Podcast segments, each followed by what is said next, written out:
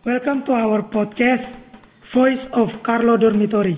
Suara Asrama Carlo SMA Secara Duce 2 Yogyakarta.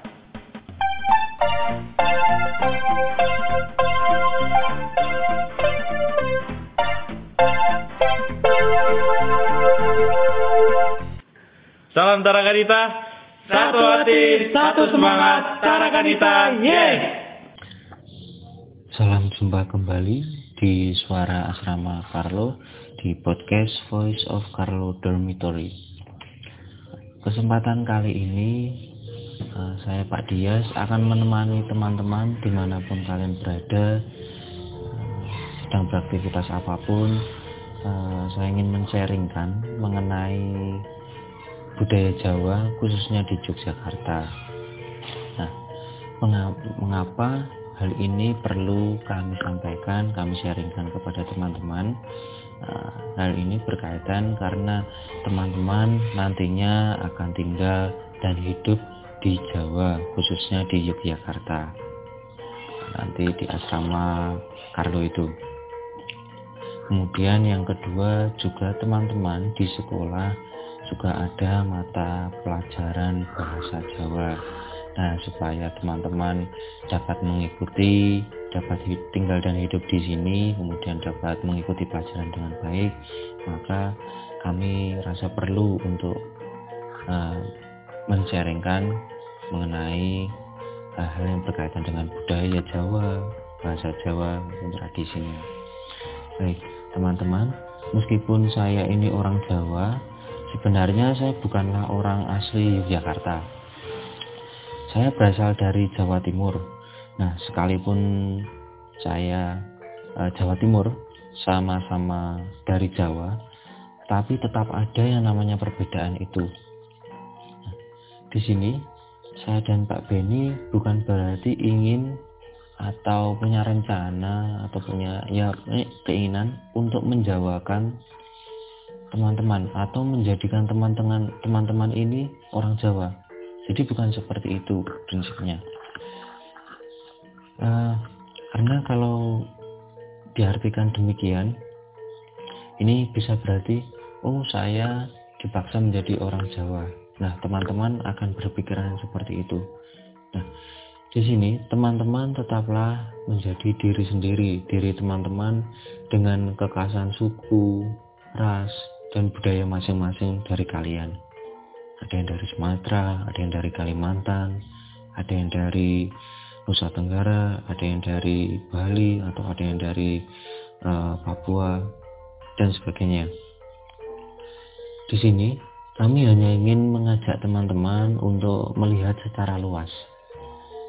Saat ini kan kita hidup dan tinggal di tempat yang berbeda. Di tempat yang kita tempati tentunya memiliki bahasa, budaya, dan tradisi yang berbeda pula. Nah, lalu bagaimana agar saya dapat tinggal dan hidup di tempat yang baru atau berbeda tersebut? Nah, itu pertanyaannya.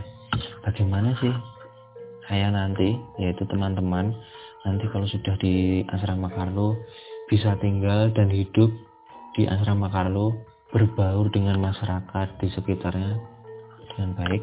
Oke. Nah, salah satu caranya adalah berusaha untuk mengenali dan masuk dalam budaya setempat itu, teman-teman.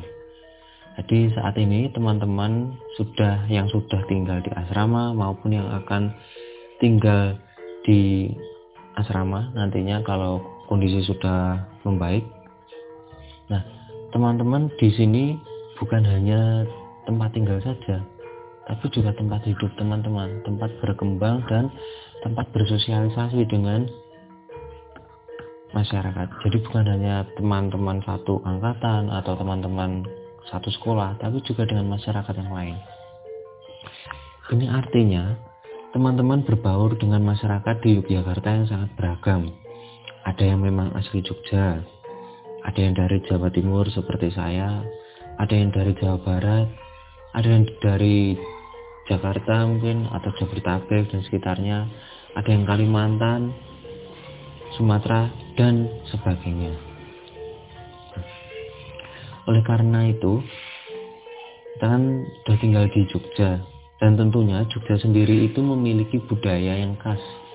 Apalagi kita sendiri tak mengetahui bahwa Jogja merupakan daerah yang diistimewakan.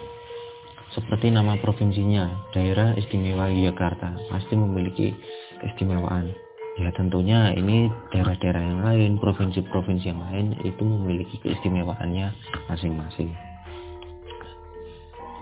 Maka dari itu teman-teman, kita sebagai tamu bisa dikatakan seperti itu, kita juga hendaknya atau sudah hidup di sini perlu untuk terus belajar mengenal dan menghidupi budaya-budaya baik yang ada di sini. Tentunya budaya-budaya baik ya teman-teman. Kalau eh, tradisi-tradisi yang kurang baik atau negatif, ya tentunya kita harus bisa menyeleksi. Kenapa sih kok kita perlu mengenal dan menghidupi budaya-budaya di Jogja? Nah, tujuannya agar kita dapat hidup berdampingan dengan masyarakat, baik masyarakat asli Jogja maupun uh, masyarakat pendatang yang juga sama-sama tinggal dan hidup di Jogja.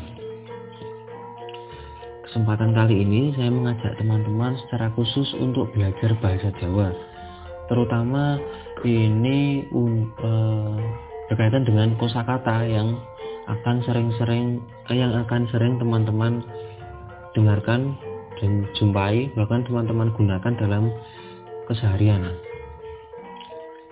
Ini membantu teman-teman untuk bersosialisasi dengan teman-teman di Jawa serta dengan masyarakat di, Jawa, di Jogja. Itu.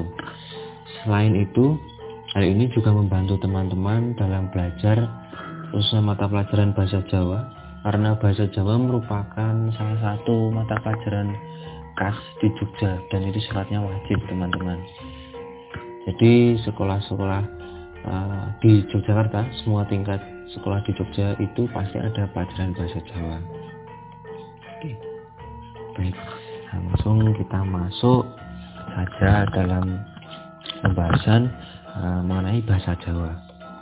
Ya di Jawa sendiri teman-teman bahasa itu memiliki beberapa tingkatan tingkatan ini ada karena peruntukannya yang berbeda-beda. Nah, maksudnya gimana sih Pak? Nah, oke. Maksudnya itu seperti ini.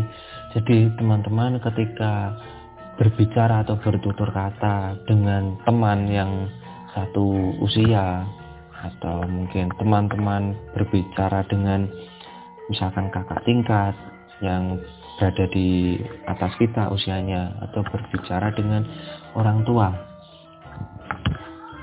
papa, mama, ayah, ibu, atau berbicara dengan orang yang kita hormati seperti para romo, uskup, atau uh, Pak Kiai, Bapak Haji, Ibu Haji, pemangku agama, nah, kemudian seperti wali kota, Bapak Gubernur. Nah, di Jawa itu mereka uh, di Jawa itu bahasa yang akan kita gunakan untuk bertutur kepada mereka itu ada tingkatannya, ada perbedaannya, begitu teman-teman.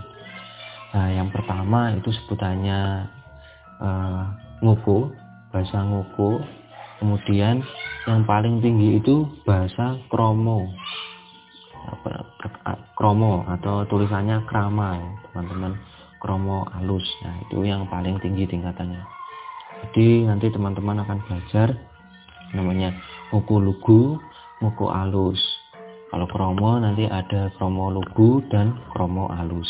Nah, secara garis besar ya teman-teman, muku itu uh, bahasa Jawa yang digunakan dalam percakapan sehari-hari uh, pada orang yang usianya sama atau sepantaran dengan kita. Jadi kita dengan teman sebaya lah itu.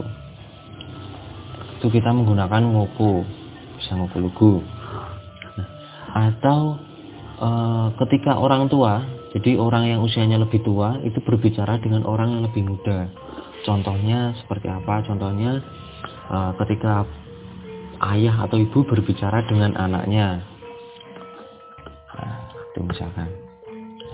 Sedangkan kromo bahasa kromo ini adalah bahasa Jawa yang sering digunakan dalam percakapan orang muda kepada orang yang lebih tua secara usia.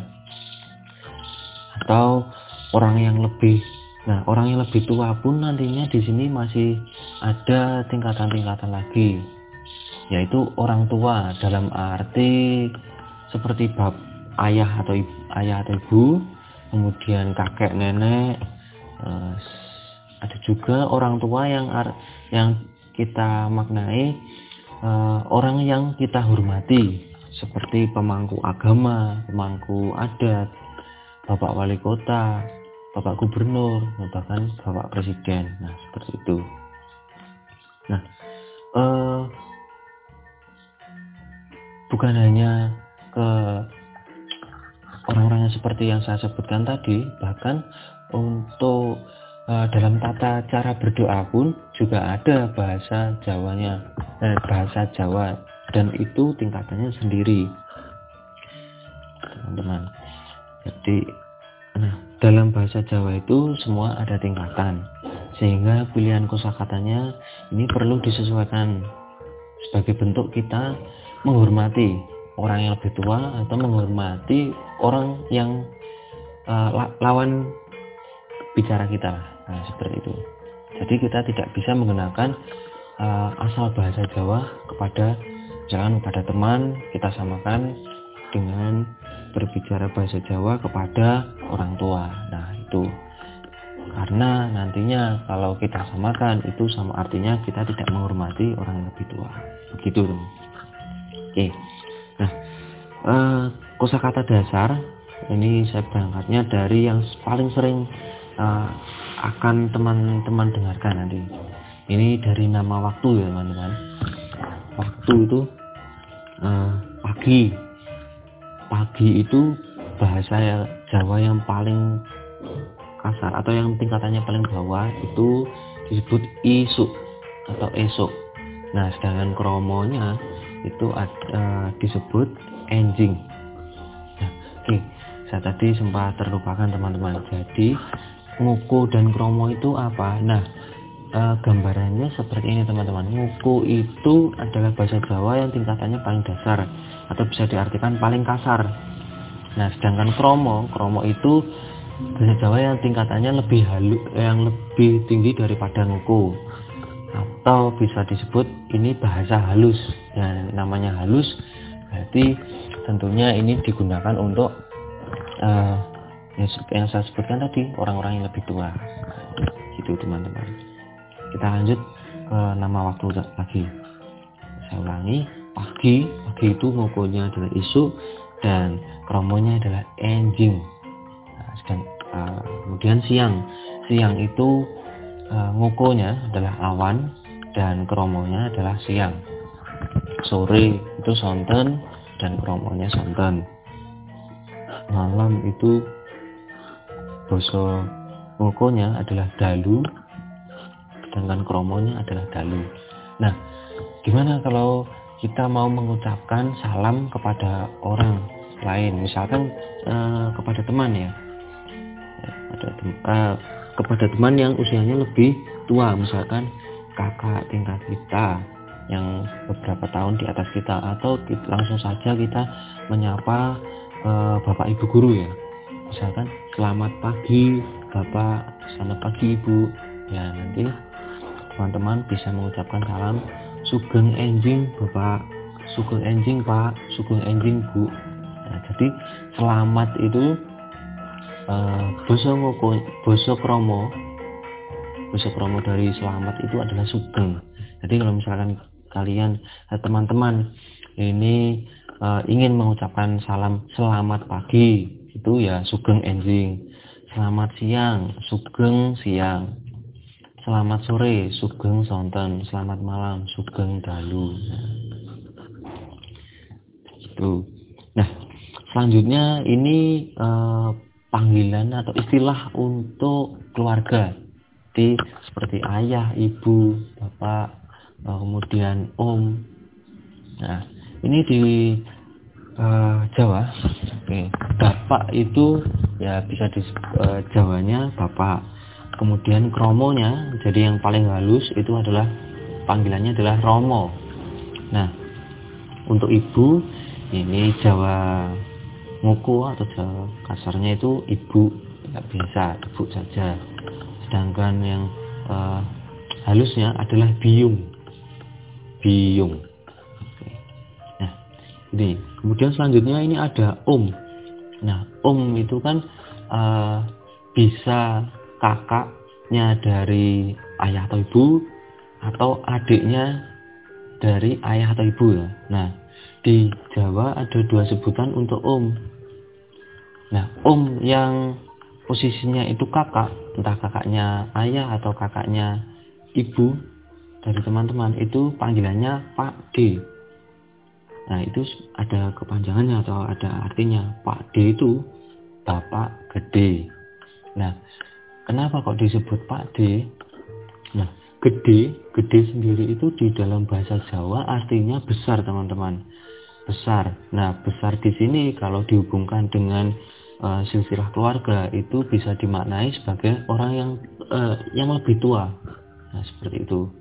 Sehingga kenapa demikian disebut bapak gede atau disingkat Pak D? Nah sedangkan om yang posisinya itu adik adik dari ayah atau ibu teman-teman itu disebut Pak Lik. Artinya bapak cilik.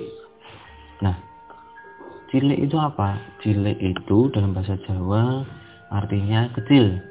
Atau kalau dikaitkan dengan usia atau silsilah keluarga ya bisa kita maknai sebagai orang yang lebih muda. Nah seperti itu. Bapak cilik Pak Lik Nah, ini tidak hanya berlaku untuk om saja, tapi juga untuk tante atau bibi, teman-teman. Nah, tante, tante yang posisinya sebagai kakak dari ayah atau ibu itu disebut bude, ibu gede. Sedangkan tante yang posisinya sebagai adik itu disebut bule atau ibu cilik. Nah, oke. Nah, selanjutnya Nah, kalau kita memanggil kakek atau nenek itu uh, kalau sebutan muku mukunya atau bahasa Jawa kasarnya itu simbah itu cukup simbah. Sedangkan kromonya bahasa Jawa yang lebih halus itu disebut eyang. Eyang. Oke. Uh, sebenarnya ada lagi. Ini untuk adik adik itu ya untuk bahasa Jawa ya bisa disebut adik atau kromonya itu disebut rai jadi adik saya misalkan teman-teman ingin mengatakan adik saya ya kalau bahasa Jawa kasarnya adikku cukup seperti itu. Nah, kalau kromonya nah, teman-teman ingin berkata dengan bahasa Jawa kromo halus yang halus itu misalkan adik saya ya kita sebut Rai kulo. Nah ini teman-teman bertambah lagi kosakatanya. Aku itu dalam bahasa Jawa yang halus atau kromo itu disebut kulo. Oke. Uh, itu tadi sekilas tentang panggil uh, istilah untuk uh, silsilah keluarga ya teman-teman. Oke, kita akan lanjut ke kosakata yang sering kita jumpai dalam kehidupan sehari-hari teman-teman. Nah, di sini sebenarnya ada banyak kosakata teman-teman, tetapi saya hanya mencontohkan beberapa saja yang nah sekiranya sering yang sering dalam pembicaraan. Dan ini biasanya kalau teman-teman dari luar terus ke Jawa khususnya ke Jogja. Nah itu biasanya kalau e, bertemu dengan teman-teman asli Jogja e, kadang itu teman-teman diajak guyon atau diajak bercanda. Nah bercandaannya uh, agak sedikit uh, istilahnya seperti bu ya bukan membuli ya tetapi se seolah kayak menjebak gitu teman-teman. Nah supaya teman-teman tidak terjebak terus nantinya teman-teman di menjadi bahan bercandaan. Nah ini pentingnya teman-teman supaya tahu apa yang teman uh, teman-teman kalian katakan setidaknya kalian memahami artinya. Oke nah ini misalkan saja berdiri ya teman-teman. Berdiri. Berdiri itu bahasa Jawanya bahasa Jawa nguku itu ngadep jadi ngadep itu berdiri. Sedangkan kromonya itu jumeneng. Dan selanjutnya menanak nasi. Nah menanak nasi atau memasak nasi itu bahasa Jawa ngukunya itu adang adang. Dengan kromonya itu betak betak teman-teman. Kemudian uh, mandi. Mandi. Mandi itu bahasa Jawa ngukunya itu sebutannya adus. Kromo injilnya siram. Jadi nanti kalau teman-teman uh, di sini sudah waktunya mandi terus ada yang bilang adus adus adus. Ayo adus. Nah itu artinya mengajak teman-teman untuk akan segera mandi. Itu.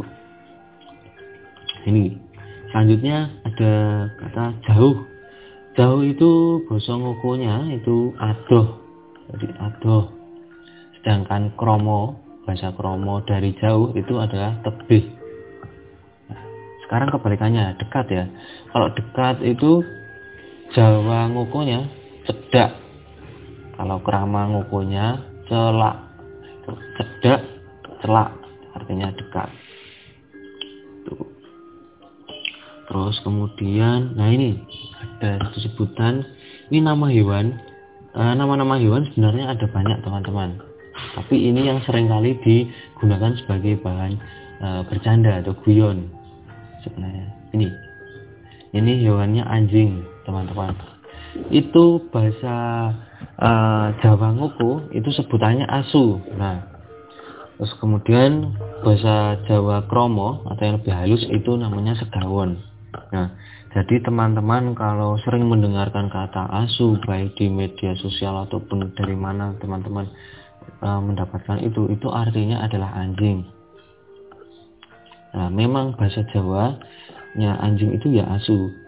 Nah, terus kemudian bahasa Jawa yang halus dari anjing itu segawon. Nah ini biasanya jadi jebakan atau guyonan itu begini teman-teman. Biasanya kalau uh, ada anak yang dari luar daerah, nah itu orang uh, ada yang usil begini, dan uh, kamu ganteng itu uh, ada yang bilang uh, contohnya seperti ini. Coba kamu misalkan kalian berasal dari daerah Kalimantan ya. Misalkan ini teman-teman. Jadi saya bukan bermaksud untuk mendiskriminasi tapi ini contoh saja. Ini saya dari Kalimantan. Terus teman saya itu uh, mengatakan coba kamu uh, bilang kulo segawon. Nah, terus saya dari Kalimantan coba bilang kula segawon. Nah terus tanya kan akhirnya kan penasaran bertanya apa sih artinya pulau segawon? Nah biasanya anak-anak di sini pengen usil ya karena sambil usilnya mereka bilang pulau segawon itu artinya saya ganteng saya ganteng. Nah itu kan jadi uh, kalau teman-teman seperti itu ya berarti kan uh, dibercandain digoyoni dulu sudah pernah uh, ada yang punya pengalaman demikian. Uh, anak asrama angkatan yang pertama itu. Ya jadi pengalaman tersendiri bagi mereka. Ya bukan berarti mereka selalu marah. Uh, marah. Tapi dengan demikian mereka bisa belajar oh ternyata ada yang mengusili saya. Nah supaya tidak eh, teman-teman uh, tahu apakah orang ini itu mau mengusil apakah orang lain itu mau usil dengan saya mau bercandain saya atau tidak? Nah, ini teman-teman. Contohnya. Oke kita lanjut ya. Hmm, kemudian ini ada jangan. Misalkan jangan duduk. Nah nih jangan itu bahasa Jawanya ojo. Misalnya aja Nah, sedangkan duduk, duduk itu Jawa ngukunya itu lungguh. Tapi kalau Jawa kromonya itu lenggah. Jadi kalau misalkan kita bicara ke teman satu angkatan, jangan duduk, misalkan seperti itu, nah Jawa ngukunya ojo lungguh. Tetapi kalau kita bicara dengan uh, bapak guru atau ibu guru atau suster atau ayah ibu kita bilangnya bukan ojo lungguh tetapi boten bareng lenggah seperti itu. Oke. Uh, pergi. Sekarang kesempatan selanjutnya ini pergi teman-teman. Ya pergi itu uh, Jawa ngokonya itu lungo lungo terus kemudian kromonya ini ada dua bisa lagi. Kromo yang uh, madio itu jadi halus tapi tengah jadi setengah halus itu disebut kesah. Tapi kalau yang paling halus itu disebut uh, tindak. Itu dan selanjutnya baik. Baik atau bagus? Nah ini jawanya jawa nguku itu api. Nah, sedangkan jawa kromo itu sae. Teman-teman sering mendengarkan kata api api sae. Nah itu artinya baik atau bagus kemudian selanjutnya ini ada kata mau. Mau ini ada dua makna. Kalau kita dalam bahasa sehari-hari ya misalkan saya mau pergi. Gitu ya. Itu artinya mau itu kan uh, maknanya akan tuh jadi waktu menunjukkan waktu bahwa akan. Atau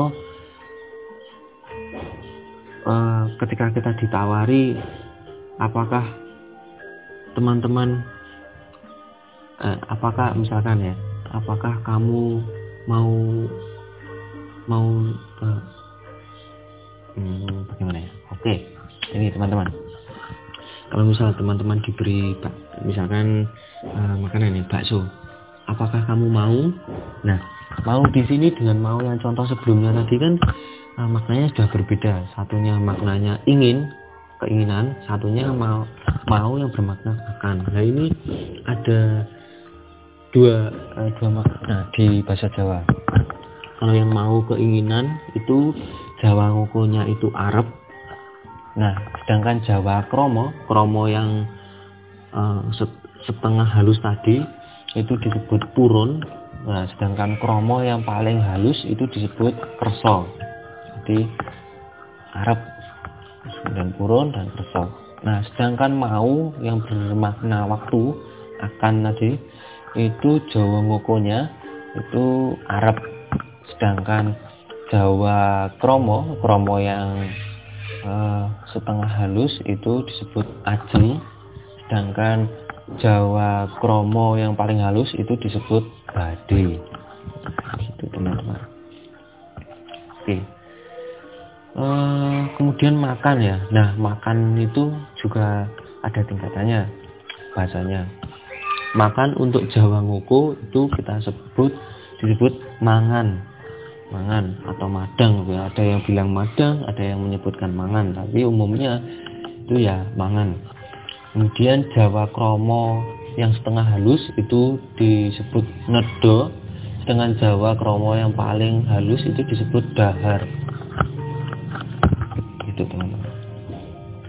Nah itu ya itu sekilas saja. Sedikit tentang kosakata yang sering teman-teman yang akan sering teman-teman dengarkan gunakan nah uh, kita juga punya uh, buku doa yang di mana di buku doa tersebut itu juga ada ya bahasa uh, doa-doa yang berbahasa Jawa seperti nah ini tanda salib saja teman-teman. Tanda salib. Salib itu di bahasa Jawa itu Jawanya adalah pamen tangan pamen tangan tondo pamen tangan nah tuh nanti untuk buku doa asrama ini akan kami terbitkan ke teman-teman uh, e-booknya melalui grup uh, WhatsApp teman-teman. Nah, jadi tidak perlu khawatir. Jadi setidaknya teman-teman sudah mulai uh, belajar ketika teman-teman di rumah hingga nanti kalau sudah tiba waktunya untuk hadir di asrama teman-teman tinggal mengikuti saja. Itu teman-teman. Nah sebenarnya kalau kita membicarakan tentang bahasa Jawa ini tidak ada habisnya teman-teman. Tidak cukup lah untuk satu jam atau bahkan setengah jam dari podcast ini tidaklah cukup. Tapi setidaknya ini bisa menjadi pengantar bagi teman-teman supaya uh, tidak kaget dan teman teman-teman mengetahui uh, atau memiliki pandangan kenapa sih kok kita itu harus belajar bahasa Jawa nah seperti itu. Nah ini sebenarnya sama saja halnya sama halnya dengan ketika teman-teman atau berada di tempat yang lain. Misalkan uh, asal teman-teman dari Banjarmasin mau tinggal di uh, Medan. Nah setidaknya untuk agar teman-teman bisa tinggal dan hidup di Medan uh, dengan baik terus ber, bergaul dengan masyarakat di sana dengan baik. Paling tidak uh, kalian pasti mau tidak mau juga harus belajar, uh, belajar sedikit demi sedikit bahasa mereka nah ini sama halnya seperti itu teman-teman kenapa kok teman-teman kami ajak untuk mengenal bahasa Jawa ini masih bahasa Ya. Kalau teman-teman bertanya budaya Jawa apa saja itu ada banyak. Kan di Jogja sendiri itu hmm, budaya atau tradisinya itu salah satunya di uh, terwujud dalam seragam sekolah teman-teman. Itu ketika Kamis Pahing itu nanti teman-teman akan menggunakan yang namanya baju adat Jawa atau disebut agrek Jawa. Teman-teman akan menggunakan bawahnya menggunakan kain jarit, motifnya itu batik biasanya. Terus kemudian yang atas itu lurik. Lurik itu uh, baju ini lengan panjang semacam jas ya, semacam jas tapi jas adat Jawa. Itu biasanya warnanya eh, kan lurik jadi belang-belang. Nah, itu memanjang secara vertikal. Nah ya, kapan-kapan uh, kita akan membahas bersama budaya tradisi di Yogyakarta itu seperti apa. Gitu teman-teman. Ya. baik teman-teman uh, kesempat untuk kesempatan kali ini uh, membahas tentang uh, bahasa Jawa cukup sampai di sini dulu. Eh, semoga ini uh, secara tidak langsung dan sedikit banyak bisa membantu teman-teman untuk mengenali budaya Jawa di, khususnya di Yogyakarta. Nah, akan lebih baik lagi apabila teman-teman mulai mengeksplor diri teman-teman. uh, bisa dengan searching atau bertanya kepada uh, bapak ibu guru boleh bapak guru pengajar yaitu Pak Ardi di sekolah nah, guru bahasa Jawa di SMA Astra 72 itu hanya Pak Ardi. Atau bertanya ke kakak tingkat. Atau kalian mulai belajarnya uh, ketika kalian chat di grup itu mulai belajar uh, menggunakan kosakata bahasa Jawa itu tidak masalah karena biasanya melalui chat itu akan lebih efektif bisa mulai oh uh, mendapatkan kosakata baru oh ini tuh bahasa Jawanya dari misalkan marah marah itu nesu dan sebagainya. Oke, baik teman-teman, demikian yang bisa saya sharingkan. Uh, jangan lupa tetap teman-teman tetap jaga kesehatan di rumah, tetap semangat belajarnya dalam masa pandemi ini. Sekalipun banyak keterbatasan, jangan sampai hal ini membuat kita tidak produktif dan hanya mungkin main game saja atau tidur-tidur saja. Akan lebih baik kalau kita gunakan untuk hal-hal yang produktif membuat suatu karya atau mengikuti kursus-kursus pelatihan pelatihan itu dan yang terakhir jangan lupa tetap menyimak sharing-sharing dari Pamung maupun teman-teman di podcast Voice of Carlo Dormitory. Sampai jumpa di episode selanjutnya. Terima kasih. Salam Tarakanita. Satu hati, satu semangat. Tarakanita, yeay!